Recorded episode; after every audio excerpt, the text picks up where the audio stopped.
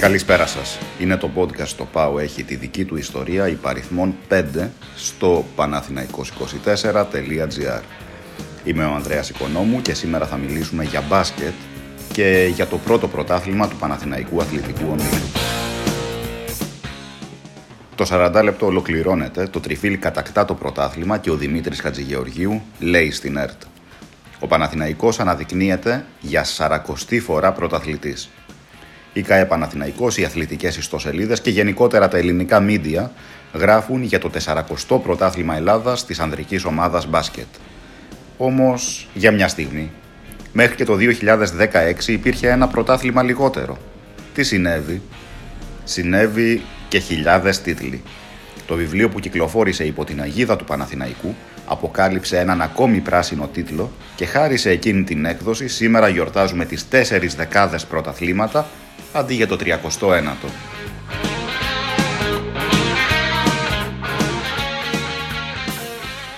Θα αναρωτιέστε κάποιοι. Μα καλά, αφού αποδείξεις και πιστήρια υπάρχουν, αφού η ΚαΕ αναγνωρίζει τον τίτλο, τι συμβαίνει στη Βικιπεδία. Η απάντηση είναι απλή. Η Βικιπέδια, στο κομμάτι τουλάχιστον του αθλητισμού, τα βλέπει όλα ερυθρόλευκα. Ξεκάθαρα. Τίποτα περισσότερο, τίποτα λιγότερο.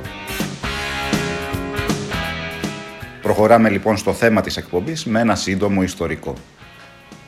Οι άνθρωποι που θεμελίωσαν το ελληνικό μπάσκετ, οι παράγοντες οι οποίοι διέδωσαν στη χώρα νέα αθλήματα όπως την καλαθοσφαίριση και την πέτοσφαίριση, δηλαδή το βολί, τις λεγόμενες αθλοπαιδιές ή όπως τότε τις αποκαλούσαν αμερικανικές παιδιές, ήταν ο Γιώργος Καλαφάτης και ο Απόστολος Νικολαίδης. Και στη συνέχεια θα προσθεθούν και άλλες πολλές μεγάλες και πολύ σημαντικές μορφές. Αρχικά ο Καλαφάτης προμηθεύτηκε από την Χάν στο Παρίσι, στο πλαίσιο των Πανσημαχικών Αγώνων το 1919, τον απαραίτητο εξοπλισμό. Δίχτυα, μπάλες, φιλέ. Στη συνέχεια, έναν χρόνο αργότερα, το 1920, λίγο μετά τους Ολυμπιακούς Αγώνες της Αμβέρσας, ο Απόστολος Νικολαίδης μετέφρασε τους επίσημους κανονισμούς των δύο αθλημάτων και τους εξέδωσε στο επίσημο περιοδικό της Χάν στην Ελλάδα το οποίο ονομαζόταν ο σύντροφος του στρατιώτη.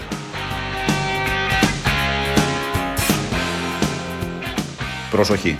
Όταν λέμε Χάν, πρέπει να διευκρινίσουμε ότι αναφερόμαστε στην χριστιανική αδελφότητα νέων, έναν παγκόσμιο οργανισμό, ο οποίος είχε παραρτήματα και στην Ελλάδα, στην Αθήνα και τη Θεσσαλονίκη, ο οποίος οργανισμός είχε αναλάβει το δύσκολο έργο της διάδοσης των δύο αθλημάτων σε παγκόσμιο επίπεδο.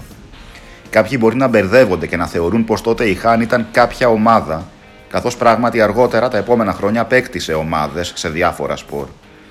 Όμως τότε, εκείνα τα χρόνια, στις αρχές δεκαετίας του 20, η Χάν ήταν η μοναδική ανεξάρτητη και επίσημη παγκοσμίως αρχή για να διεξάγει αγώνες και πρωταθλήματα μπάσκετ και βόλεϊ. Και έτσι και συνέβη.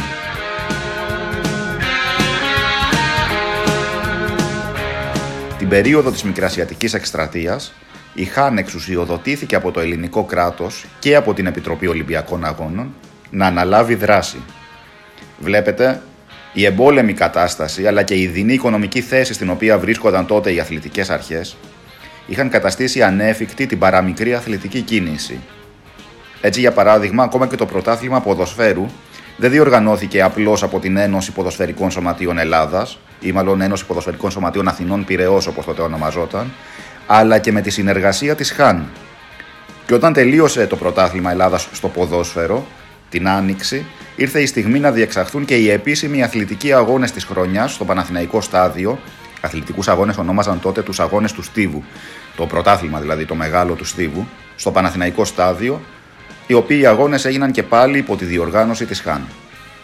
Στο πλαίσιο εκείνων των αγώνων διεξήχθηκε το πρώτο πρωτάθλημα μπάσκετ και βόλεϊ υπό τη μορφή ενός μίνι τουρνουά.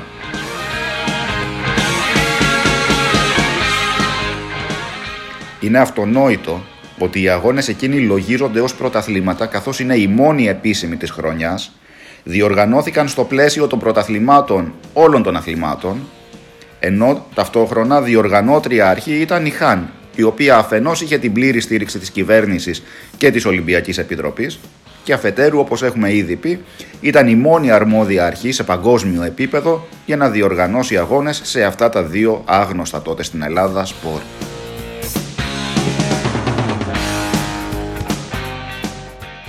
Πρωταθλητής αναδείχθηκε ο Παναθηναϊκός και είναι συνετό νομίζω να αναφέρουμε τιμή Σένεκεν τους αθλητές εκείνους, τους βασικούς και τους αναπληρωματικούς που έφεραν τον τίτλο στο τριφύλι.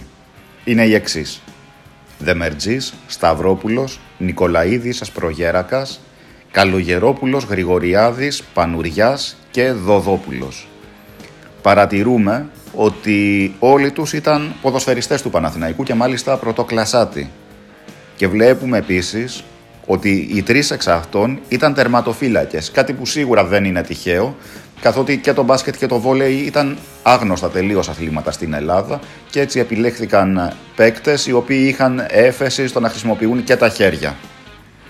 Το άλλο στοιχείο που παρατηρούμε βλέποντας τα ονόματα είναι ότι απουσιάζει αυτό του Καλαφάτη, το οποίο δικαιολογείται βέβαια ως εξής. Ο ιδρυτής του Παναθηναϊκού εκείνο το διάστημα, ακριβώς τις ίδιες μέρες, έδινε τις απολυτήριες εξετάσεις του από την ιατρική σχολή και αμέσως μετά καταταγόταν στο μικρασιατικό μέτωπο ως έφεδρος ανθιπίατρος. Συχνά μας αρέσει να λέμε με τον Αριστοτέλη Μπενόγλου την εξής έκφραση «Η ιστορία είναι ζωντανή». Η ιστορία δεν είναι μονοδιάστατη, δεν γράφτηκε σε ένα βιβλίο και από τότε αντιγράφηκε σε άλλα δέκα. Η ιστορία αλλάζει και πρέπει να αλλάζει, πρέπει να αναθεωρείται και να εμπλουτίζεται. Γι' αυτό λοιπόν το πρώτο τόσο ξεχωριστό πρωτάθλημα του Παναθηναϊκού το γιορτάζουμε σήμερα για τρεις λόγους. Αφενός και κυρίως επειδή μάτωσαν κάποτε στο μάρμαρο του σταδίου ο Νικολαίδης και οι υπόλοιποι μυθικοί ήρωες του 20. Δεύτερον, επειδή κάποιοι, έναν αιώνα αργότερα, κάποιοι βαρεμένοι με την ιστορία, χώθηκαν για χρόνια σε κάθε πιθανή και απίθανη αρχιακή πηγή. Να το πούμε και αυτό, είναι πιο εύκολο να εισχωρήσεις σε μυστικά αρχεία της Βουλής παρά στο περίφημο αρχείο της Χάν, το οποίο κάποτε το βλέπαμε ως το ιερό δισκοπότηρο για κάθε ερευνητή. Και τρίτον, διότι η ΚΑΕ Παναθηναϊκός επικοινώνησε αξιοποιώντας τα δικά της τεράστια εφόδια των πράσινο τίτλο.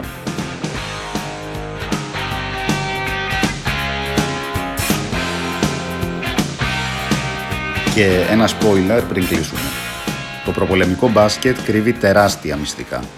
Υπάρχει ένα χαόδες πεδίο έρευνας καθώς το κενό που αφορά τα πρώτα χρόνια της ελληνικής καλαθοσφαίρισης και το πώς αυτή εξελίχθηκε είναι πολύ μεγάλο. Αυτό το κενό πρόκειται να καλύψουμε σύντομα μέσα από την Belle Epoque σε ένα βιβλίο έκπληξη. Πρόκειται για ένα βιβλίο για το οποίο όλοι μου λένε μην το επιχειρήσεις, θα είναι εμπορική αποτυχία, αλλά τελικά αποφάσισα να το δουλέψω και να το ρισκάρουμε. Και αυτό διότι θα καταπιάνεται με μια άγνωστη προσωπικότητα στην Ελλάδα, η οποία όμως πρέπει να αναδειχθεί. Οφείλουμε την ελάχιστη αναγνώριση σε αυτό το πρόσωπο, δεν θα σας πω το όνομά του, καθώς χωρίς εκείνον το ελληνικό μπάσκετ θα αργούσε πολλά, πραγματικά πάρα πολλά χρόνια να κάνει το ξεπέταγμά του. Έχω δεσμευτεί εδώ και καιρό επίσης ένα αφιέρωμα σε κάποιο μη δημοφιλές τμήμα του Παναθηναϊκού και νομίζω ότι αυτό θα είναι το αφιέρωμα στην επόμενη εκπομπή μας. Τα λέμε πολύ σύντομα και σας ευχαριστώ πολύ.